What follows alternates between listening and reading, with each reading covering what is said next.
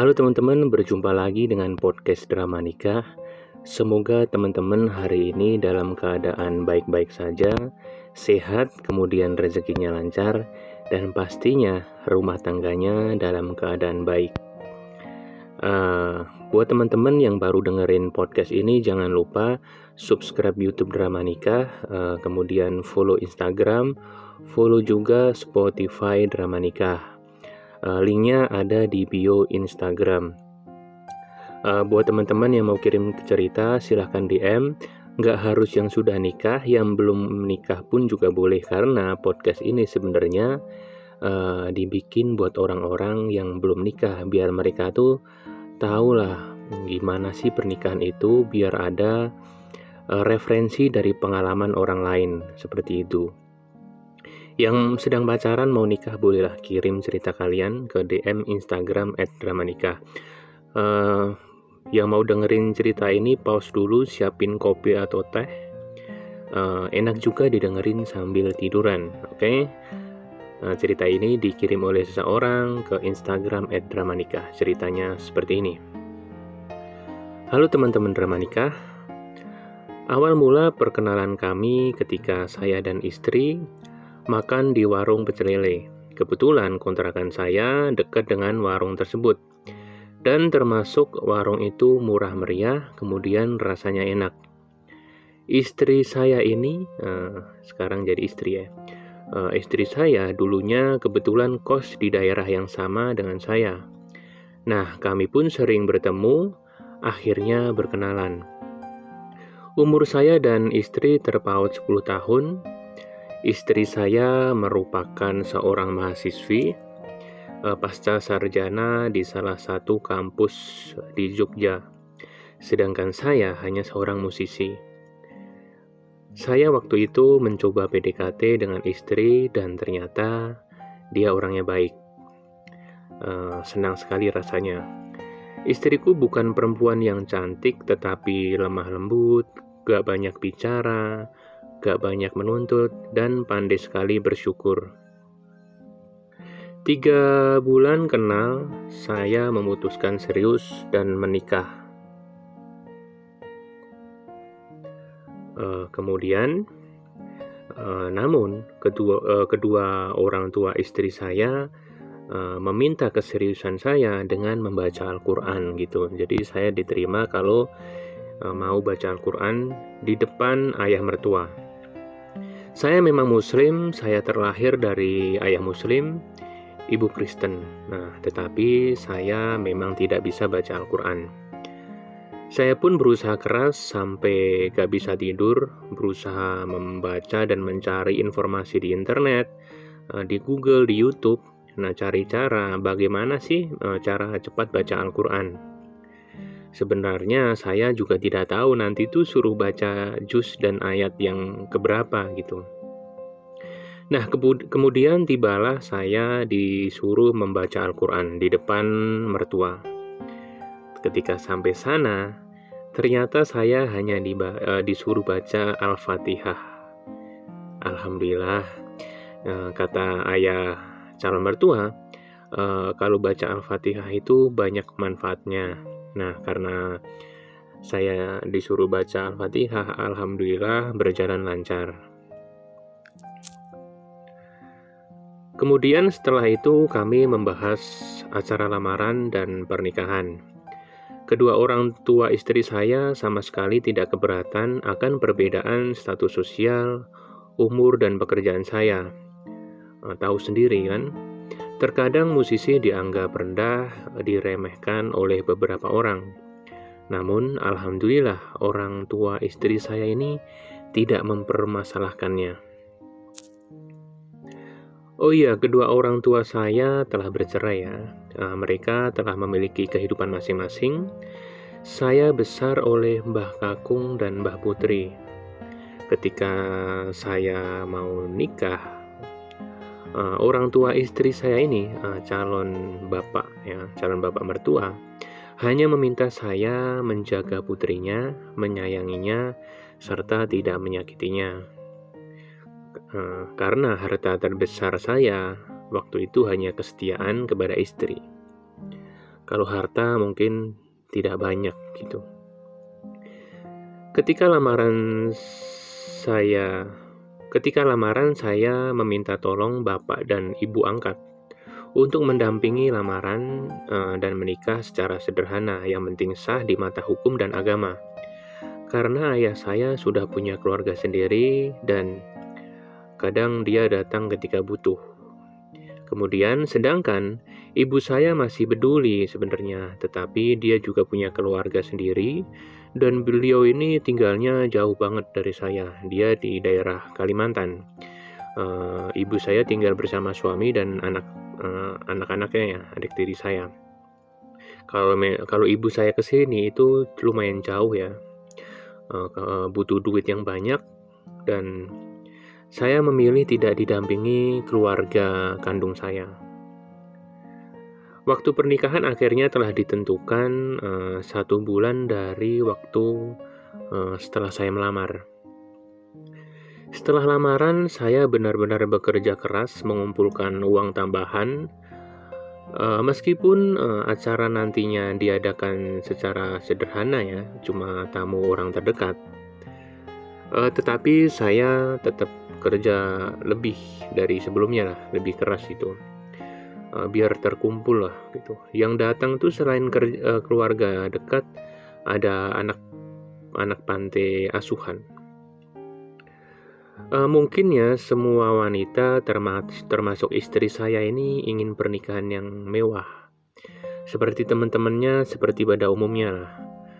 Tetapi karena keadaan saya, keuangan saya seperti ini, Alhamdulillah istri saya juga tidak menuntut banyak uh, dia ngikut saja semampu saya.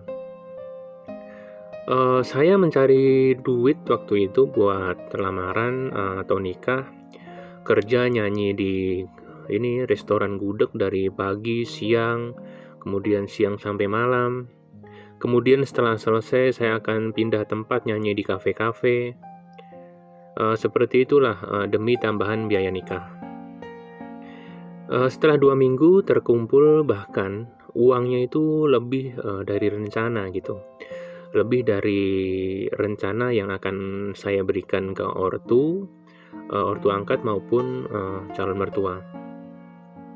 Nah karena kan waktu itu saya kerja berlebihan ya. Pagi siang malam malam lanjut lagi mungkin hampir pagi uh, saya jadi jatuh sakit bah uh, saya sakit satu waktu itu sakit satu minggu sebelum acara akad nikah. Rasanya badan nggak karuan aduh nggak semangat banget. Uh, alhamdulillah tiga hari sebelum akad uh, saya ini sudah baikan.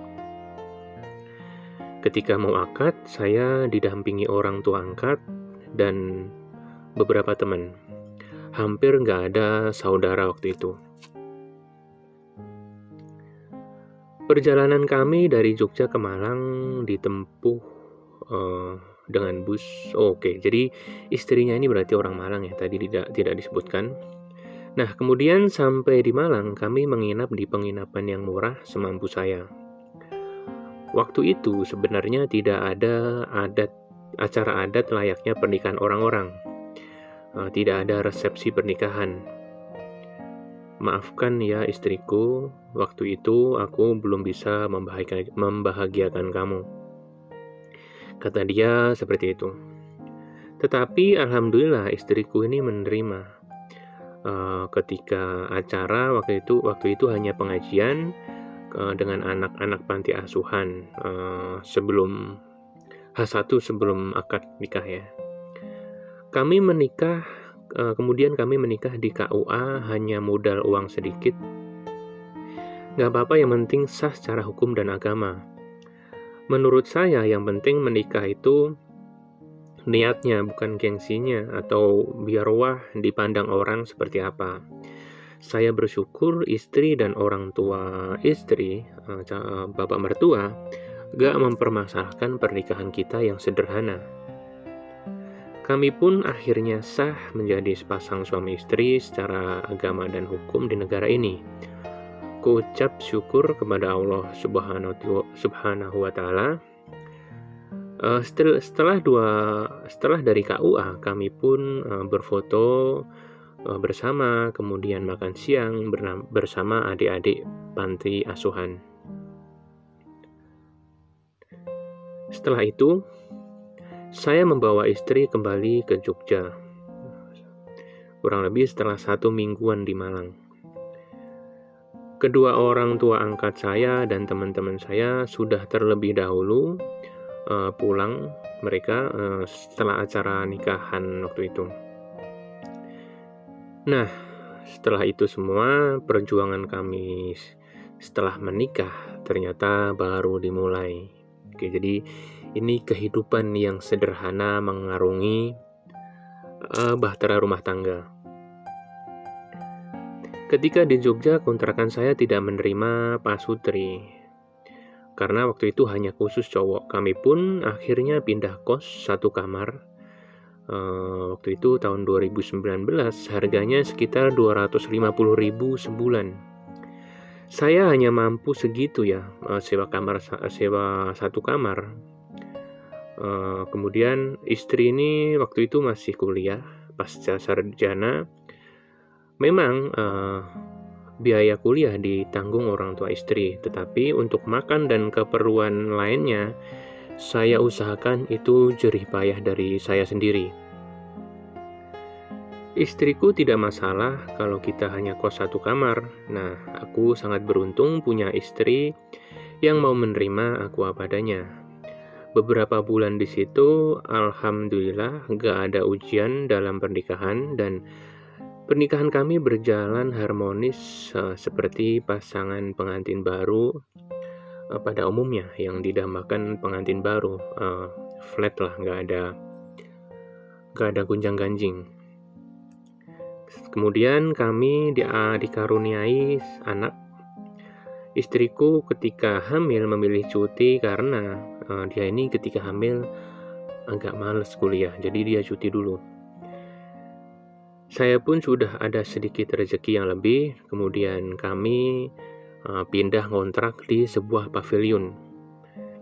Di sini uh, ada beberapa masalah rumah tangga lah yang terjadi. Kontrakan kami ini luas, uh, lebih luas lah dari sebelumnya.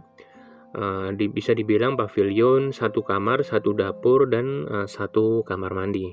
Ada WC-nya tetapi ujiannya yaitu ketika pindah ke pavilion uang ini rasanya sulit didapat. Ketika ada mudah keluar untuk kebutuhan bahkan kami pernah suatu malam hanya makan tahu goreng uh, dimakan berdua dan kami itu waktu itu nggak ada beras gitu nggak ada nasi jadi makan tahu aja. Istri lagi hamil tetapi uh, dia untung waktu itu nggak mengeluh dan tetap bersabar. Ujian kami uh, tidak hanya ekonomi ya eh oke ujian kami sebenarnya hanya ekonomi tetapi tidak bertengkar Sebenarnya saya uh, ketika itu menyesal ya, karena kenapa dahulu ketika saya punya uang itu nggak ditabung. Karena waktu itu saya dapat gaji lumayan ya dari musik, tetapi uangnya itu hanya dibuang begitu saja buat makan, kemudian buat neraktir teman-teman gitu. Saya ini nggak pernah berpikir untuk nabung atau atau beli barang yang uh, kiranya berguna buat rumah tangga gitu nggak terpikir sampai situ. Nah, kemudian kami pun setelah itu pindah lagi ke kontrakan lain. Nah, di sini uh, kami benar-benar diuji rumah tangganya. Kami diuji karena saya kena sakit, kemudian emosi uh, dan ekonomi kayak gitulah bertengkar maksudnya eh, emosi. Kami pindah ke kontrakan ini karena ingin mencari yang dekat dengan keluarga. Meskipun saya ini cuek uh, dengan keluarga, tetapi sebenarnya kadang-kadang saya itu merasa rindulah dengan masa-masa kecil saya yang dekat dengan keluarga gitu. Merindukan masa lalu gitu. Kami pun menempati kontrakan yang Kami pun ketika baru menempati kontrakan, uh, belum ada satu bulan di situ, tiba-tiba bapak saya datang, bapak kandung. Awal-awal ketika datang, uh, saya terima dengan lapang dada lah. Saya welcome karena kata istri, bagaimanapun dia itu tetap bapak saya gitu. Tetapi suatu saat bapak saya ini mengajak anak dan istrinya, anak anak dan istri baru ya. Awalnya saya masih terima dengan baik itu, tetapi bapak saya ini malah meminta istri saya untuk mengajari anaknya belajar online karena waktu itu pandemi anaknya eh, nggak uh, bisa belajar online itu seperti apa jadi minta tolong istri saya baiklah uh, tapi tiap hari ke rumah dia ini uh, saya menerima awalnya tetapi dia ini malah tiap hari ke rumah bikin saya kalau mau ngapa-ngapain ini terganggu. Bukan nggak boleh ya mereka di sini, tetapi kalau mereka tiap hari ke sini, uh, kita ini jadi nggak enak gitu, karena kita juga sedang pandemi kena dampak lah, terutama dalam hal ekonomi. Ketika orang lain main ke rumah kita kan nggak mungkin ya, nggak ada makanan gitu. Karena mereka di sini tiap hari saya harus keluar gitu menjamu tamu gitu. Uh, anak saya uh, anak sekandung saya ini jadi di nomor dua kan oleh istri. Uh, karena dia kan jadi ngajarin sekolah gitu ngajarin sekolah anak bapak saya. Kemudian saya pun kalau di rumah jadi nggak uh, nggak enak kalau mau tidur, tidur siang karena saya capek kerja malam. Saya nggak enak kalau pulang ke rumah mau istirahat jadinya karena ada orang terus rumah juga kecil gitu. Sampai suatu hari istri saya ini mungkin sudah capek ya. Dia juga pengen sebenarnya ngumpulin uang gitu. Uh, capek juga ngajar tiap hari ngajarin adik tiriku uh, padahal dia ini sebenarnya juga ada tanggungan kuliah gitu kuliah online. Setelah uh, di samping itu juga ada anak anak saya yang umurnya uh, kurang lebih tuh enam bulan. Jadi dia tuh kayak capek banget istri saya. Nah sebenarnya saya selain bermusik saya juga nyanyi. Selain bermusik nyanyi saya kalau pandemi juga jualan roti bakar roti bakar Bandung dengan untung memang sih hanya 1500 roti tetapi lumayan untuk untuk tambahan Suatu ketika adik tiri saya dan bapak datang ke rumah. Adik saya ini sebut saja namanya Nadia dan uh, bapak saya sebut saja namanya Sunar. Mereka datang untuk ajari istri belajar online seperti biasa. Sepulang saya COD uh, dikirim-kirim roti. Jadi waktu itu saya baru aja pulang COD nganter-nganter roti yang saya jual gitu. Tiba-tiba bapak saya ini meminta saya untuk mengantarkan Nadia beli HP. Kemudian saya antarlah dia ke mall. Tetapi ketika saya mau ke mall, tiba-tiba istri bilang minta saya untuk sekalian jalan nganter roti bakar. Saya pun uh, sanggupi karena lumayan untungnya. Saya bawa roti bakar itu uh, sebenarnya roti itu baru aja matang ya dari oven. Uh, teksturnya ini lembek dan mudah sekali rusak makanya saya harus hati-hati. Uh, akhirnya beberapa roti sudah saya antar sisa dua pelanggan lagi. Nah sisanya ini saya pasrahkan ke Nadia gitu jadi uh, bawain gitu minta tolong adik tiri saya untuk bawakan rotinya karena saya berpikir uh, ke mall dulu sajalah beli HP karena tahu sendiri ketika pandemi uh, jam operasi mall ini uh, terbatas gitu. Jadi takut takut ditutup saya ke mall dulu baru nanti nganter roti. Setelah uh, kemudian HP sudah dapat. Nah, saya lihat tuh setelah beli HP saya lihat rotinya yang dibawa Nadia. Ternyata si Nadia ini salah pegang rotinya. Rotinya jadi penyok uh, nggak seperti bentuk sebelumnya yang mana bisa bikin customer kecewa gitu. Nah, ketika sampai rumah, istri saya ini jadi kecewa karena tahu mungkin dia dikasih tahu customernya kali ya. uh, rotinya penyok istri saya yang biasanya diam jadi cerewet gitu dia jadi yang uh, gerundel ngomel. Karena saya juga capek ya tadi itu udah nganter roti balik lagi malah suruh beli HP nganter roti lagi. Eh balik pas balik ke rumah istri marah-marah. Uh, karena istri marah-marah saya jadi emosi waktu itu. Saya emosi kemudian saya pukul is ke kepala istri dengan helm. Sebenarnya mukulnya nggak keras. Uh, tetapi kami tetap uh, berantem debatnya uh, sampai Bu RT meler melerai. Uh, saya mudah emosi karena memang keadaan sulit ya. Uh, sulit secara ekonomi kemudian di rumah kok di rumah ini kok ada tamu terus yang harus disuguhi makanan setiap datang. Karena mereka datang tuh nggak satu sampai dua jam tetapi dari pagi sampai sore kadang sampai malam. Jadi mungkin saya itu mudah emosi lah ekonomi susah ada orang main terus kurang lebih kayak gitu setelah itu saya pun minta maaf sama istri dan berjanji tidak akan kasar lagi di uh, yang dia akan datang lah di masa depan gitu uh, sebenarnya waktu itu pertama kali ya saya kasar karena saya capek untung Istri saya mau mengerti dan tidak berpikir melaporkan saya atau meninggalkan saya. Karena saya sadar istri saya ini tulus banget.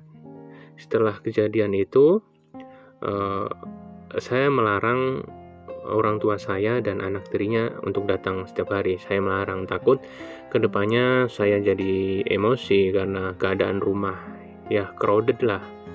Jadi takut gampang emosi. uh, karena saya pikir Nadia kan sudah gede ya sudah SMP gitu paling enggak dia bisa belajar sendiri kalau diajarin terus sama istri nanti kapan pinternya gitu. Saya mikir kayak gitu, kayak gitu waktu itu. Selanjutnya saya dan istri uh, sudah baikan. Uh, waktu itu saya uh, malam-malam ya sempat mancing gitu. Uh, saya ini punya gaya hidup pola makan yang tidak teratur. Saya banyak ngerokok uh, untuk mengisi waktu saya yang apa ya kekosongan waktu itulah untuk melepas stres. Nah ternyata ini awal saya terkena sakit uh, dan merupakan uh, ini bagian dari ujian rumah tangga saya dan istri. Suatu ketika saya mancing bersama bersama teman saya uh, untuk melepaskan beban lah beban pikiran. Ketika mancing, saya ini minum obat untuk menghilangkan rasa pusing. Setelah 15 menit kemudian, saya minum kopi, saya ini lupa. Di sini ada emot ketawa gitu. Lupa dia lupa minum kopi padahal sebelumnya minum obat. Jadi racun itu. Kemudian besoknya uh, besoknya saya tuh mau mancing lagi gitu.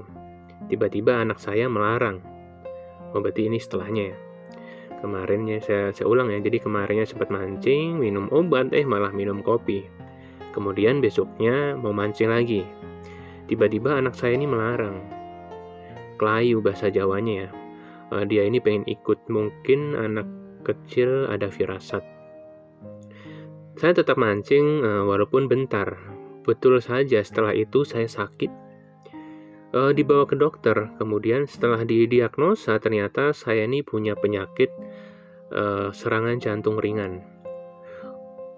Untung istri saya segera sigap ya waktu itu ke IGD.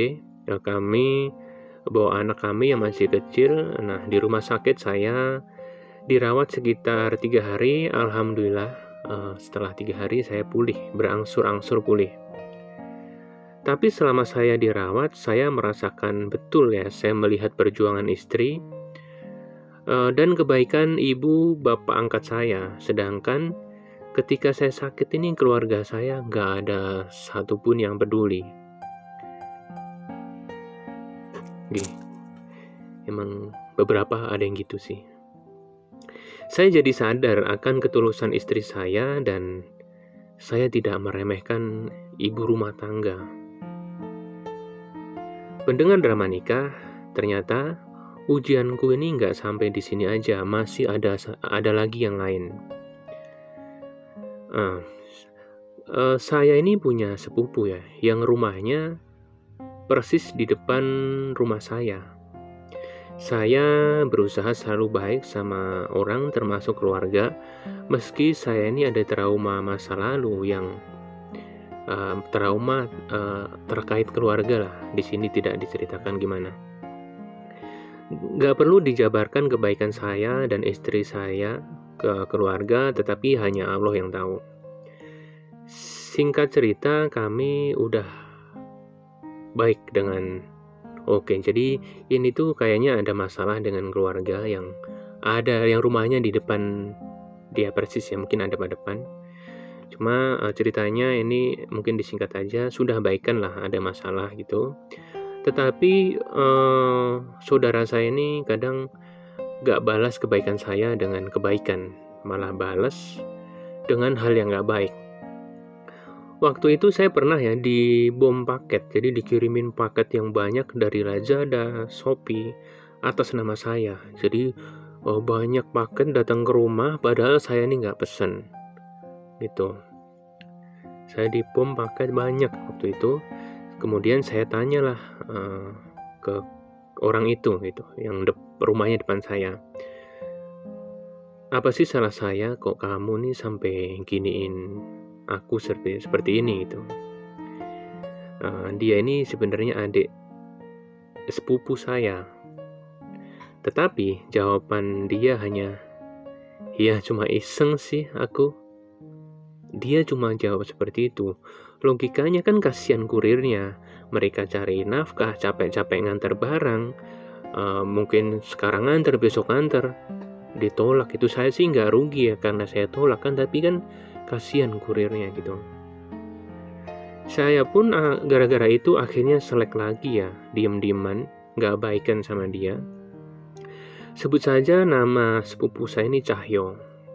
Di sini sebenarnya ada nama ya tapi takutnya ini nama asli ya. Sebut saja nama dia Cahyo. Saya pun cuek ya gara-gara hari itu udah diem-dieman aja kita lagi seleng diem-dieman. Nah, suatu ketika saya membeli roti di warung dekat rumah. Uh, waktu itu beli roti, saya ini baru aja pulang lah dari kerja. Saya ketemu dengan Cahyo ketika pulang. Ketika temu saya menyapa lah, menyapa dia gitu. Tetapi dia ini malah menantang saya. Saya pun tidak membalas. Uh, di sini hanya tertulis menantang ya, saya nggak tahu mungkin dengan omongan, mungkin ngajak berkelahi. Nah, setelah itu terjadi, terjadi adu mulut dan kekerasan fisik. Saya pun e, sama sekali tidak berbuat kekerasan fisik ya. Saya hanya e, saya ini waktu itu malah nggak inget, nggak inget apa-apa e, setelah saya terjatuh di konblok gitu.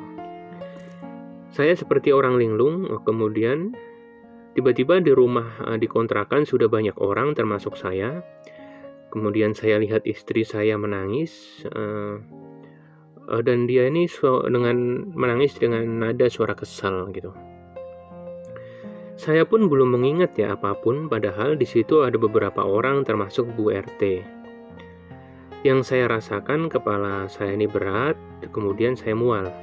Istri pun berbicara dengan saya agar uh, saya ini dibawa ke rumah sakit ke IGD tetapi waktu itu saya menolak setelah kejadian, kejadian itu, saya dirawat istri. Istri saya merawat saya, saya dengan baik, tetapi istri saya ini selalu sewot gitulah, kesel gitu. Uh, ya kebanyakan masalah rumah tangga. Uh, Oke, okay. jadi ini tuh uh, masalah perselisihan dengan keluarga gitu maksudnya. Uh, jadi ujian cinta saya ini nggak diuji dari harta, uh, berantem berantem suami istri, tetapi diuji uh, terkait hubungan dengan keluarga. Suatu ketika terjadi perdebatan saya dan istri. Istri saya ingin memperkarakan uh, masalah tadi ke jalur hukum. Sedangkan saya masih kasihan dengan tiga anak Cahyo yang masih kecil-kecil. Kemudian ibu Cahyo ini merupakan bule saya. Uh, dia memiliki penyakit kanker payudara, jadi saya kasihan sama dia kalau diperkarakan ke hukum. Tetapi jawaban istri saya, e, Mas, kenapa sih kamu masih ada rasa kasihan kepada Cahyo. Cahyo memang adik sepupu kamu, tetapi kan dia nggak kasihan. Kamu juga punya anak-anak, kalau kamu kenapa-napa, kamu dia nggak kasihan sama kamu gitu. Ini negara hukum, kita ini warga Indonesia berhak melapor secara hukum jika di, kita dirugikan gitu secara fisik.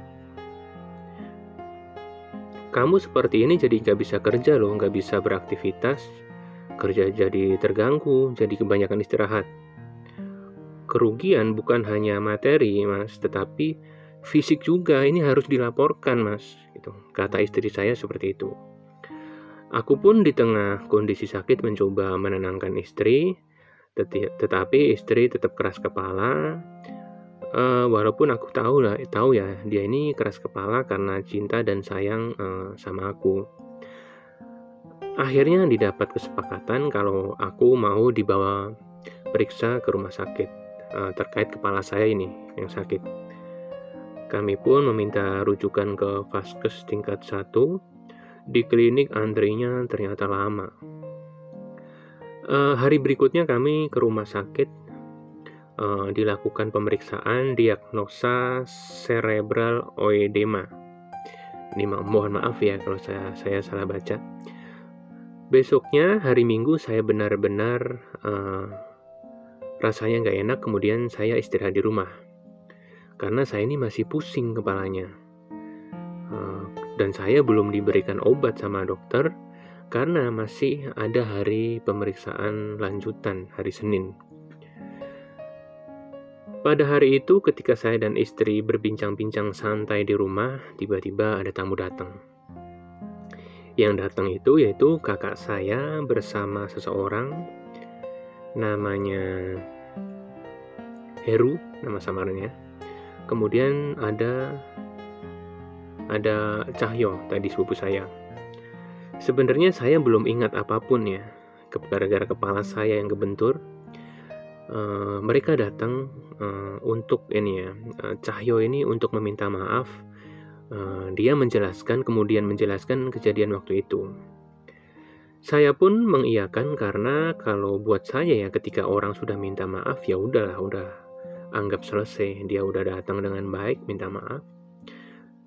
Uh, tetapi ketika Cahyo ini memberikan penjelasan, sebenarnya kepala saya ini berusaha mengingat tapi agak sulit dan saya merasakan ada yang aneh dari penjelasan dia.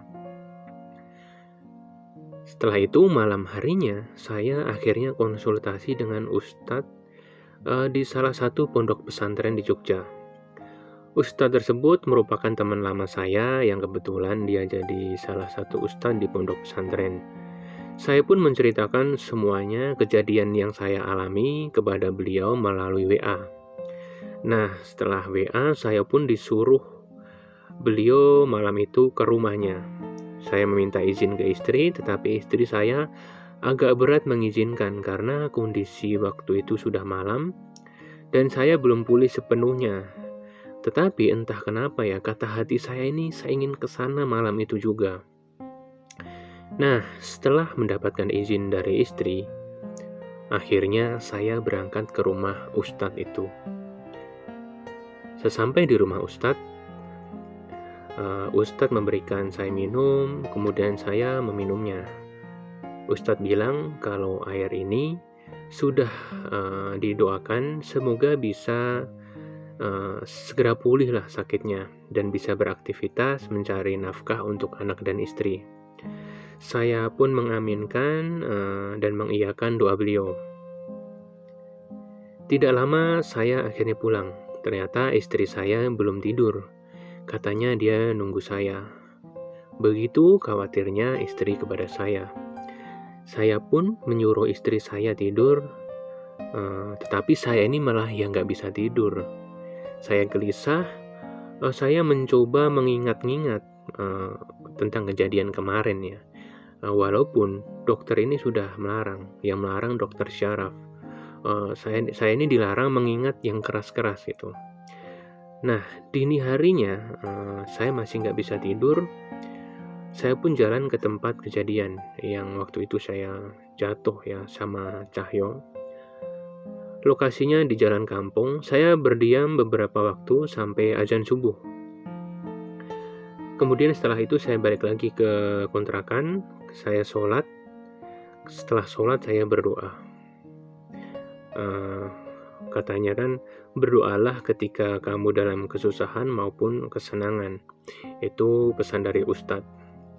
Karena Allah tidak pernah tidur, Allah Maha Adil uh, dan Maha Kuasa. Kemudian ketika pukul menunjukkan 5 eh, jam 5 pagi, istri saya ini bangun, dia tanya, "Kamu kok belum tidur, Mas? Kenapa?" Saya pun menjawab, "Aku susah banget tidur, nggak bisa tidur nih." Gitu. E, gak lama itu istri masuk ke kamar mandi dan setelah itu tiba-tiba saya bisa mengingat semua kejadian yang terjadi. Ya, benar sekali. Penjelasan Cahyo ini yang kemarin sebenarnya itu tidak benar. Dia ini mengada-ngada, ada yang ditambah-tambahi. Sifat manusia terkadang seperti itu. Saya pun ya udahlah berusaha menerima dengan lapang dada. Tetapi kesel karena saya ini tahu kronologinya gitu. Ternyata waktu itu kejadiannya yang benar saya itu ketika pulang dari warung ya ketemu Cahyo Kemudian saya nyapa dia tetapi didiemin gitu. Karena didiemin saya terpancing emosi. Nah setelah itu Yon memukul saya dengan helm. Mendorong saya sampai jatuh terbentur nih. Terbentur kepala saya ke konblok. Uh, walaupun saya jatuh terbentur, saya waktu itu diem karena uh, saya tidak membalas karena di situ ada bule saya gitu, uh, yang merupakan ibu uh, ibu ini Cahyo yang kena kanker itu. Karena begitupun uh, dia kan bule saya jadi saya kasihan kalau saya sampai berantem ketahuan dia gitu. Mungkin setelah itu jatuh itu jadi pingsan gitu ya. Uh, di sini nggak tertulis tapi saya asumsi setelah dipukul dia ini diem kemudian jatuh pingsan ketika saya mengingat itu saya kesel tetapi istri mengingatkan jangan uh, membalas kekerasan fisik dengan kekerasan fisik itu sama aja nanti jadi bumerang buat diri sendiri. Uh, memang betul sih nanti malah jadi makin runyam ya masalahnya. Istri pun masih bersikeras untuk memperkarakan, tetapi saya masih kasihan sekali lagi kepada anak-anak Cahyo gitu kalau sampai dia di penjara. Saya percaya kuasa Allah cepat atau lambat semua ada uh, ada hukumnya. Saya memilih fokus kepada kesehatan saya dan berencana uh, mengajak istri saya pindah agar kami jauh dari keluarga dekat karena keluarga dekat ini kalau jauh wanginya seperti parfum, kalau dekat seperti bau kotoran. Nah, dia nulis seperti ini. Seperti itu maksudnya. Mungkin pepatah itu memang benar, Walaupun ya tidak semua keluarga seperti itu ya, tiap orang punya watak masing-masing. Senin pun tiba, saya pun berangkat ke rumah sakit dengan anak saya yang masih berumur setahun lebih dan anak yang besar di rumah karena harus belajar online, belajar sekolah online.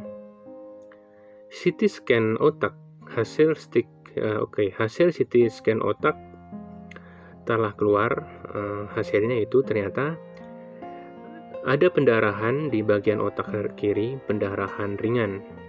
Saya masih bersyukur karena ternyata masih ringan, tetapi istri uh, dia bilang meskipun ringan, kalau berhubungan dengan kepala pasti ada efek jangka panjangnya kata istri.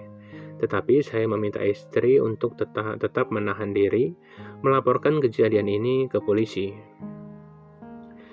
Saya sangat menyesal ya di dalam hati kalau tahu tindakan Cahyo ini seperti itu ternyata ke saya.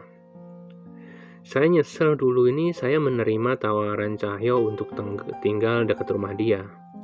Karena ternyata malah memunculkan banyak masalah. Sebenarnya banyak hal ya kalau dia ini pernah uh, mengerjai saya ya. Seperti tagihan listrik yang gak ada struknya. Karena listrik dan air itu masih gabung dengan kontrakan kontrakan dia, keluarga dia. Dan masih banyak hal kelicikan Cahyo terhadap saya, tetapi saya tetap diam. Sampai sekarang saya masih ada efek sakit kepala ya, seperti vertigo. Tetapi saya tetap sabar dan percaya kepada kuasa Allah. Di tengah saya sakit, kami tidak ada pemasukan. Alhamdulillah, ibu angkat, ibu bapak angkat saya ini eh, dan teman-teman saya masih menunjukkan kepedulian. Jadi berbuat baiklah kepada siapa saja, bahkan orang yang sudah menyakitimu, karena yakinlah akan ada balasan yang baik di kemudian hari, mungkin kepada kamu, mungkin kepada anak-anak. Oke, jadi kalau saya lihat tuh kan dia kan sebelumnya suka neraktir teman-temannya. Ya, mungkin emang kebaikannya dibalas di kemudian hari. Akhirnya teman-temannya datang, bantu gitu ketika uh, sedang mengalami kesulitan. Lanjut lagi kami pun uh, akhirnya pindah mendapatkan mendapatkan kontrakan baru uh, tempat tinggal sekarang ini. Alhamdulillah sekali uh, dapat tetangga yang baik-baik meskipun mereka ini uh, bukan sedarah, bukan keluarga, tetapi mereka baik. Pendengar drama nikah, begitulah cerita rumah tangga dari saya, permasalahan perdebatan dengan istri, ternyata banyak dibicu uh, bukan dari diri sendiri, tetapi dari orang lain yang mana keluarga saya sendiri. Dalam masa PPKM pandemi ini saya belum ternyata belum berakhir ujian berat kami. E, masalah kebutuhan ekonomi mungkin e, bukan hanya ujian saya tetapi mungkin banyak orang lah. Orang lain juga ngalamin e, kesulitan ini. Sebenarnya cekcok mulut dengan istri uh, masih ada, tetapi kami masih saling memahami karena di balik ujian pasti ada sesuatu yang indah. Kami berprinsip masalah harus selesai saat itu juga. Gak ada yang boleh keluar rumah kalau kita dalam keluarga sedang ada masalah. Maksudnya masalah suami istri. Karena omongan orang ketiga kadang ada yang seperti malaikat, kadang ada yang pedas seperti menyik-nyik level pol. Ini dia nulis seperti itu sampai ada emot ketawa. Sekarang kami bersyukur uh, menja dan menjalani uh, menjalani hidup karena bukanlah rezeki dan anak sudah diatur sama yang pencipta. Intinya kita jalani hidup syukuri nikmat uh, nikmat masalah ini uh, karena roda pasti berputar. Oke, terima kasih uh, drama nikah. Semoga berkembang. Semoga cerita saya ini bisa ada manfaatnya dan bisa jadi bacaan ketika suntuk. Oke, terima kasih teman-teman. Ini lumayan lama ya ceritanya. Uh, ini adalah cerita gimana ya? Sebenarnya cerita ini um, banyak terjadi di kehidupan rumah tangga. Cerita yang uh, umum tetapi cukup uh, kita ini relate banget sama cerita ini Jadi uh, ketika kamu punya masalah jangan sedih karena nggak hanya kamu yang mengalami ya. Kita tetap semangat, uh, fokus uh, untuk bahagiakan keluarga. Jangan terlalu dengerin omongan orang lain. Kalau itu malah nggak uh, baik buat anak istri kita. Oke, terima kasih. Jangan lupa share ya, komen juga di YouTube. Uh, kalau mau kirim cerita, DM DM aja ke Instagram @dramanikah. Terima kasih semuanya. thank you